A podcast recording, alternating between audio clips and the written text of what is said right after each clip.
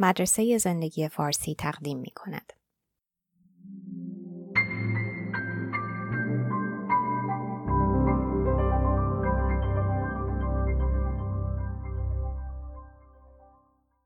دهه ها پیش در یکی از سخنرانی ها ترنس مکنا گفته بود دنبال کردن معانی از روی الفبای مکتوب طی هزاران سال به مغز انسان قدرت بیمانندی بخشیده و اختراع رسانه های صوتی، تصویری و حالا استوری ها، اسمایلی ها و ایموجی ها که فرزندان همان نمادهای بدوی هیروگلیف هستند برای آن قدرت مغز خطری محسوب می شود.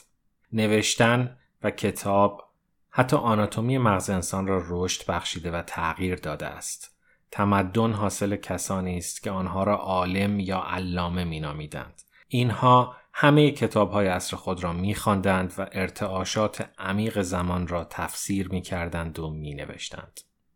دوران دیجیتال می تواند سرآغاز یک عصر تاریکی و جاهلیت مدرن باشد. به ویژه اگر شیرازه تمدن امروزی پاره شود هزاران ترابایت دیتا در فضای مجازی می تواند در یک ثانیه ناپدید گردد علاوه بر آن لغمه های کوچک مجازی اعتیاد آورند ثابت شده که با هر بار چک کردن ایمیل ها یا پیام ها یا تعداد لایک ها یک پالس دوپامین که مدیاتور شیمیایی لذت و هیجان و ماجراجویی است ترشح می شود که تمنای تکرار آن باعث می گردد مانند بیماران روانی روزانه صدها بار گوشیمان را چک کنیم و ساعتهای بیداری را در نوعی بیقراری، خوابگردی و حالت عصبی سپری کنیم.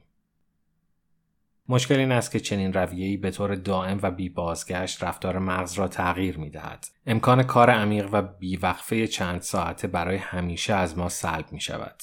کتاب نوشتن که پیشکش. خواندن کتاب هم پیشکش. دیگر حتی یک فیلم دو ساعته را نمی توانیم به طور پیوسته تماشا کنیم.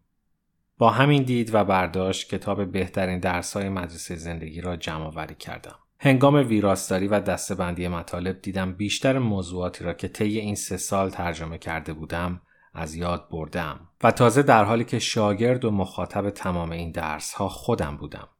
از ندانستن آنها در وقت مناسب در زندگی تجربه های تلخی کرده بودم که می‌خواستم دیگران نکنند. با این حال فراموش کرده بودم.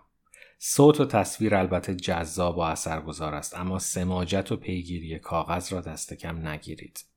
در قدیم کتاب ها را با خود به جنگ می بردند. در موقع احتضار سر به روی آنها می گذاشتند و می مردند.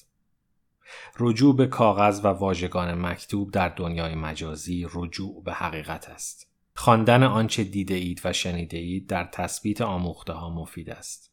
امیدوارم کتاب این سازه شگفتانگیز بشری نابود نشود و همواره ما را به کار پیوسته و عمیق دعوت کند. کتابی را به دست بگیرید به ویژه کتاب های غیر داستانی. متعهد شوید و به پایان برسانید. مغزتان را به باشگاه بفرستید. برایش آب میوه بخرید. اعتیادش را ترک دهید.